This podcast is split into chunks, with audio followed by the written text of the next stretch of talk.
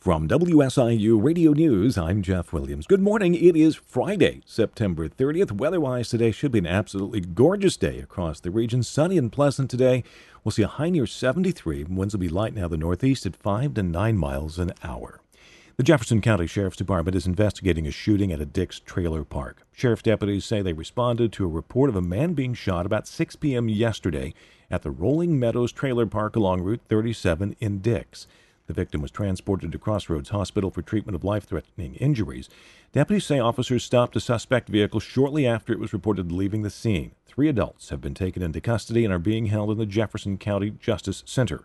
The name of the victim, as well as the suspects, are not being released at this time. An investigation is ongoing.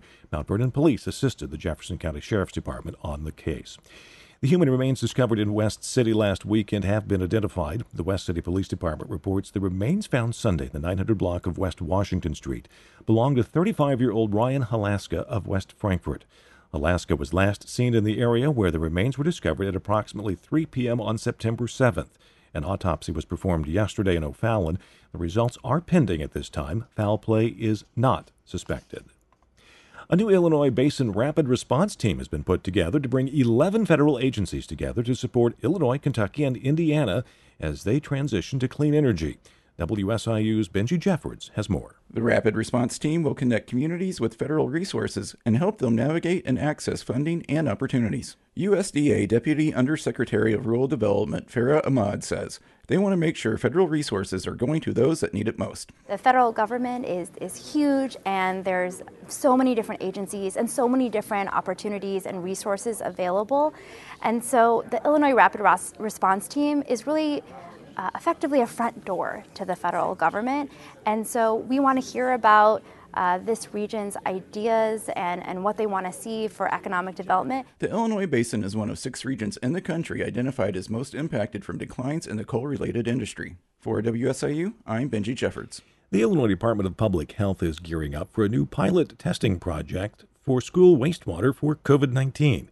This is a partnership with the University of Illinois and an expansion of the current wastewater surveillance system. Illinois Public Health spokesperson Mike Claffey says they'll be selecting 20 schools from across the state for the 25 week pilot program. And the idea is to test whether this is something we can do that will give us early warning of either COVID 19 or also influenza. If the data shows we're getting a sudden increase, then school administrators will be able to take action if necessary.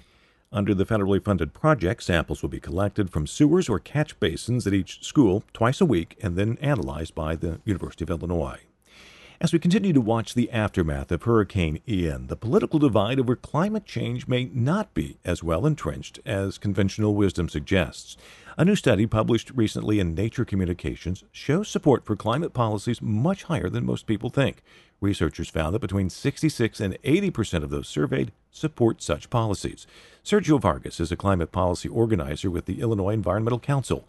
He says our sense of isolation is a roadblock. I think the big problem that the study suggests is it's very hard to rally these people together because they feel like they're alone in this fight. When in reality, there's so much support that exists. The study uses the term pluralistic ignorance to describe that shared misperception. It calls the false idea an impediment to constructive climate change policy. As many as 200 volunteers from Illinois will be on the ground in southwest Florida as the state begins the cleanup process from Hurricane Ian.